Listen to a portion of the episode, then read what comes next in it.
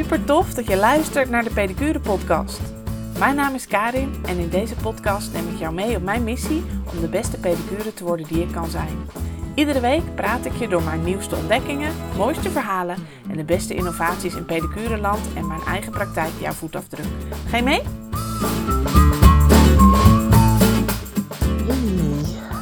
Nou, was ik weer. Eindelijk een keer niet zondagochtend. Ehm, maar gewoon weer op vrijdag. En ehm, ik ga je deze week gewoon nog zo'n soort corona-achtige update geven. En dan ga ik eens even kijken of dat we alweer terug kunnen naar normale publicatieschema, zeg maar, op vrijdag. Ehm, en of ik dan ook mijn normale aflevering weer op ga pikken. Zeg ik heel voorzichtig, want ik weet echt nog niet zo goed hoe komende week gaat zijn. Ehm, maar daar zat ik zo vandaag eens over te mijmeren. Dat ik merk dat ik wel weer een beetje zin krijg. En dat is ook wel ehm, een beetje het thema van afgelopen week, zo stiekem. Eindelijk zijn de kindjes weer naar school deze week. En ik merk, oh man, dat, dat, het is fijn. En niet zozeer fijn van, oh, de kinderen zijn weg.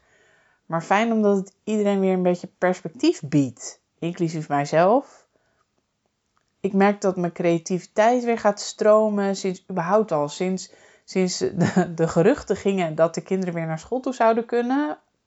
Um, ging bij mij de creativiteit weer een beetje aan. En um, ik zal je heel eerlijk vertellen. Bij ons, onze school was dus wel open maandag. Ondanks de geweldige sneeuw. Um, en daar was ik zo blij mee. Want als ik mijn dochter had moeten vertellen, eerst, nou je gaat weer naar school. En daarna, je gaat toch niet naar school. Dat had hem echt niet geworden. Dat had een woede-uitbarsting geworden, jongens. Dus ik was heel blij dat school open was. Um,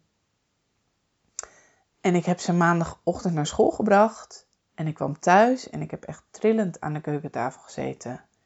Jeetje, wat een heftige tijd hebben we achter de rug met kinderen thuis lesgeven, je eigen kinderen lesgeven, woede-uitbarstingen, ook leuke momenten, maar heel veel, gewoon veel spanning in huis, veel wat moed. Ikzelf die me zorgen maak om mijn zaak, zoek naar manieren waarop ik wel gewoon toch mijn werk kan doen op de momenten dat het nodig is. Alle spanning en stress die dat met zich meebracht, die kwam er allemaal maandag uit echt letterlijk trillend aan de keukentafel gezeten. Dat ik echt dacht, wow, oké. Ik wist dat ik best gespannen was en ik wist dat het me best hoog zat. Maar ik wist niet dat het me zo hoog zat. Ik schrok er echt van. En ik denk in die zin wel... Ik, merk bij mezelf dat ik een soort mijn tanden op elkaar zet. En door douw. En dat vol probeer te houden totdat het klaar is. En ik denk dat heel veel dat met mij doen. Um, maar dus niet per se altijd de meest gezonde houding. Um, ja, dat is wel wat we doen. Maar ja, het moet er wel een keer uit. Dus nou ja, weet je, het is gewoon heel goed dat die kinderen weer naar school toe gaan. En ik heb deze week ook echt genomen om. Nou ja, ja, deze week genomen. Gewoon om niet veel te doen.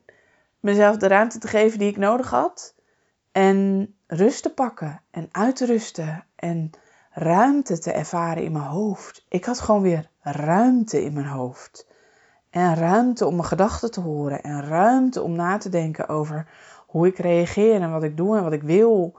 Nou ja, dan merk je dat ook de creativiteit weer gaat stromen. En ook het ondernemen weer een beetje gaat kriebelen. En dat het allemaal weer een beetje gaat stromen in je hoofd. Oh man, ik heb dat echt gemist. En uh, tegelijkertijd, dinsdag is dus mijn vaste werkdag nog steeds. En uh, ik reed onderweg naar mijn werk. En dit is ook 100% moeheid. Ik had de nacht daarvoor gewoon echt niet goed geslapen. Heel erg gedroomd, dat heb ik soms. En dat is sinds het gedoe met mijn schildklier nog veel erger. En onderweg nies ik gewoon een heel pakje zakdoekjes leeg. Niezen, snotteren, snuiven. Ik dacht, ja, hmm, dus ik kom aan in Reewijk. Ik kijk eens naar die witte stapel naast me. En ik trek de conclusie: dit wordt hem niet, hè? Gaat hem niet worden vandaag. En ik, ik heb regelmatig dat soort allergieaanvallen. Vooral als ik moe ben en heel gestrest ben.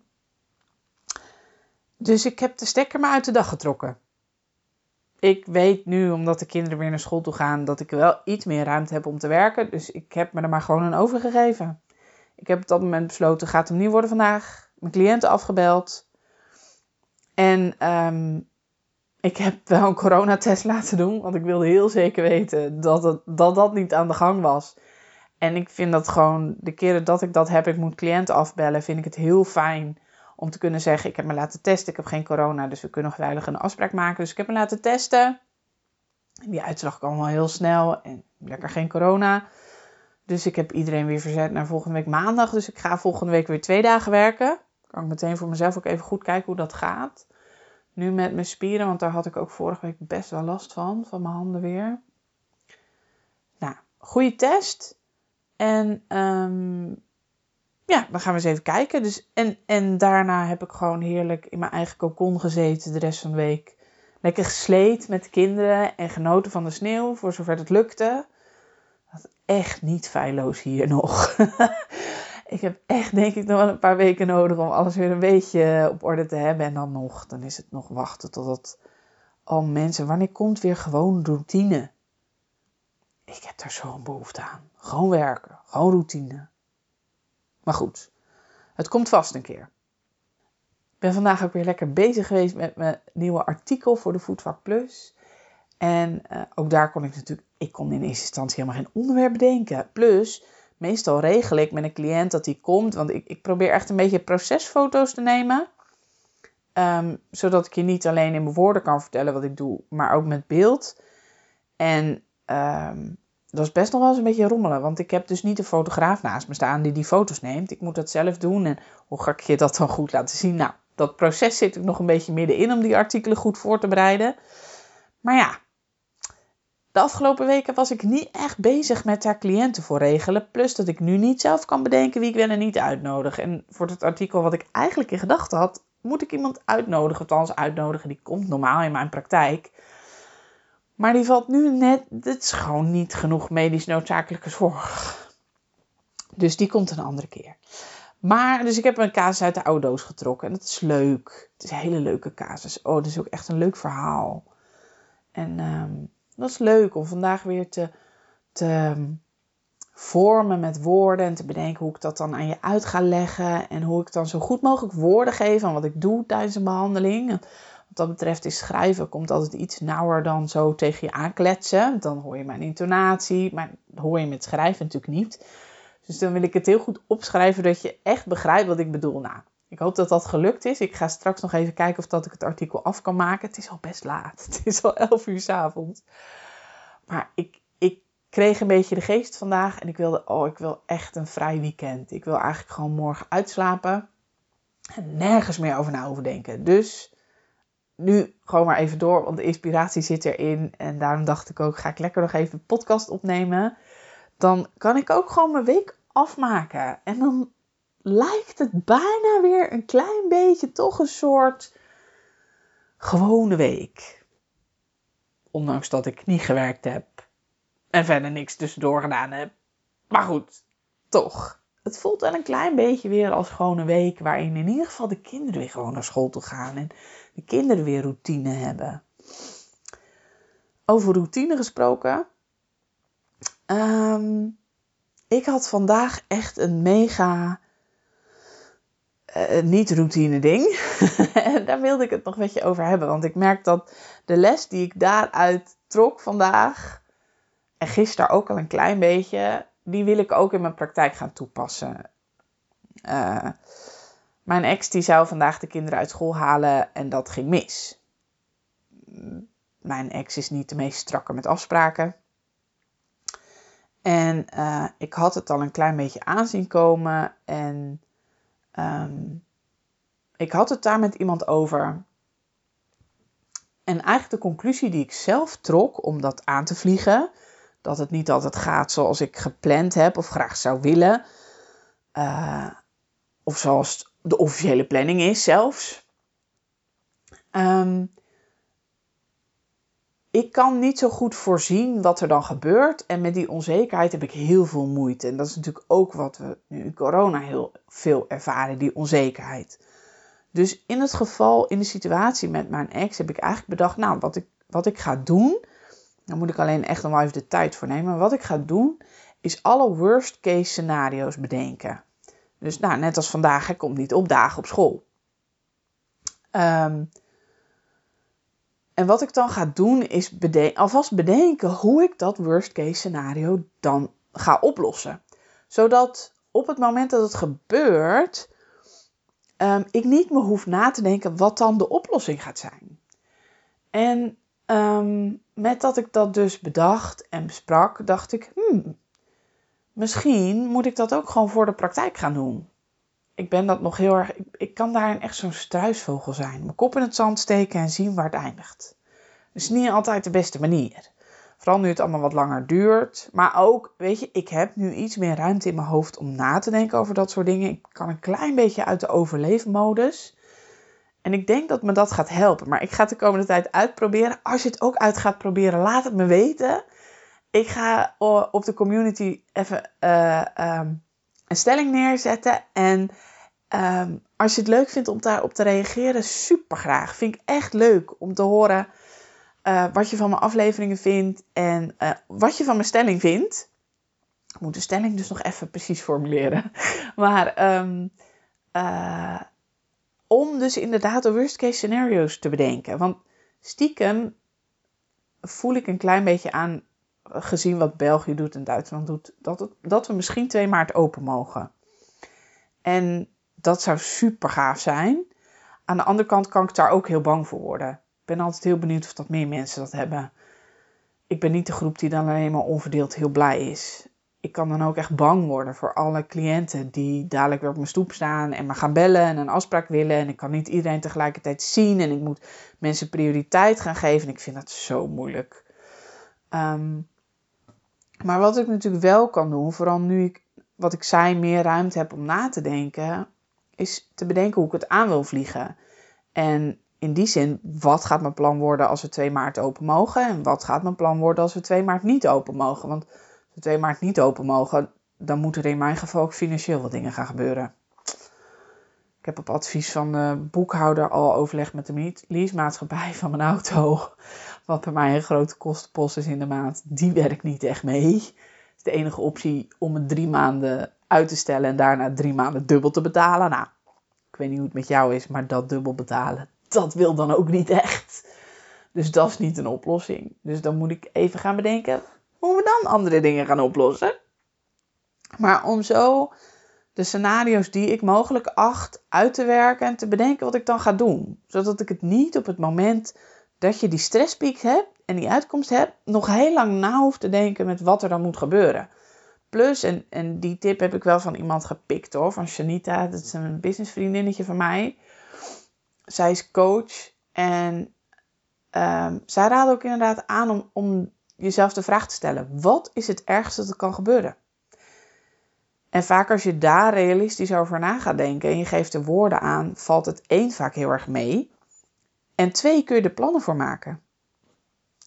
En dan zie je dat vaak het worst case scenario echt nog wel behapbaar is.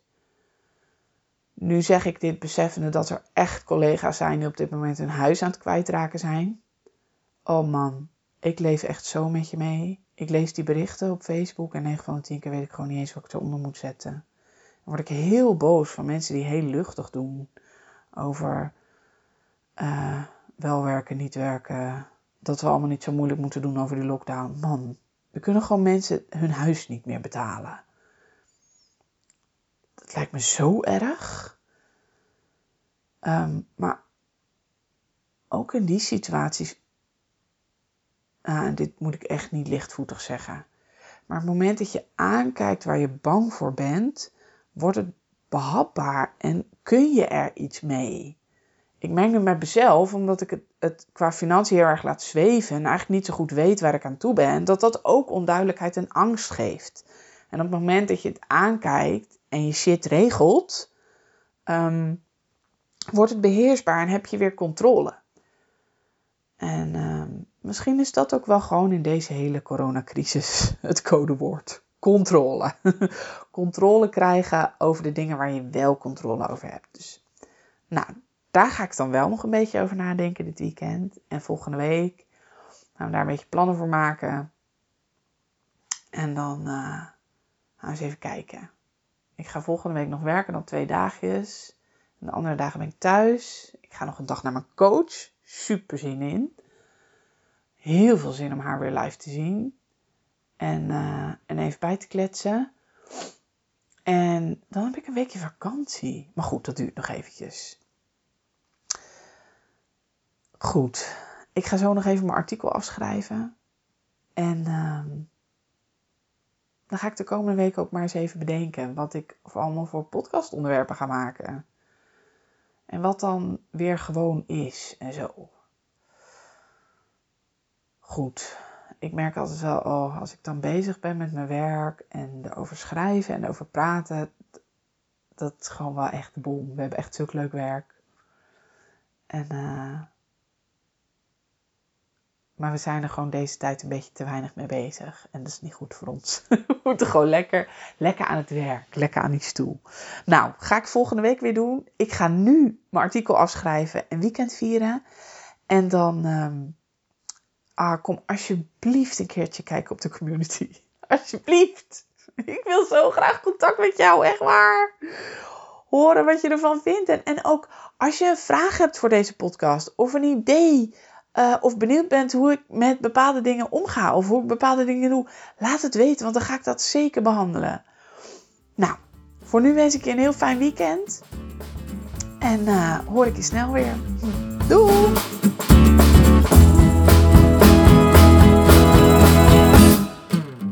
Super tof dat jij luisterde naar deze aflevering van de Pedicure Podcast.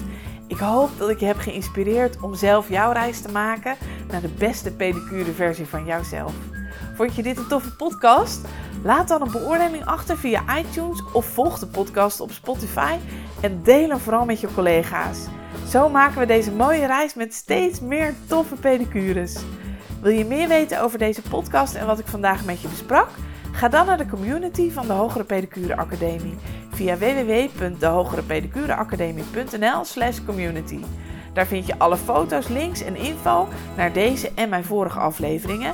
En je vindt me ook op Instagram, @kanikasius.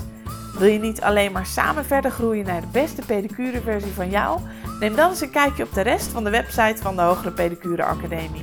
Ik help jou daar heel graag online en offline om het beste uit jezelf te halen binnen en buiten jouw praktijk.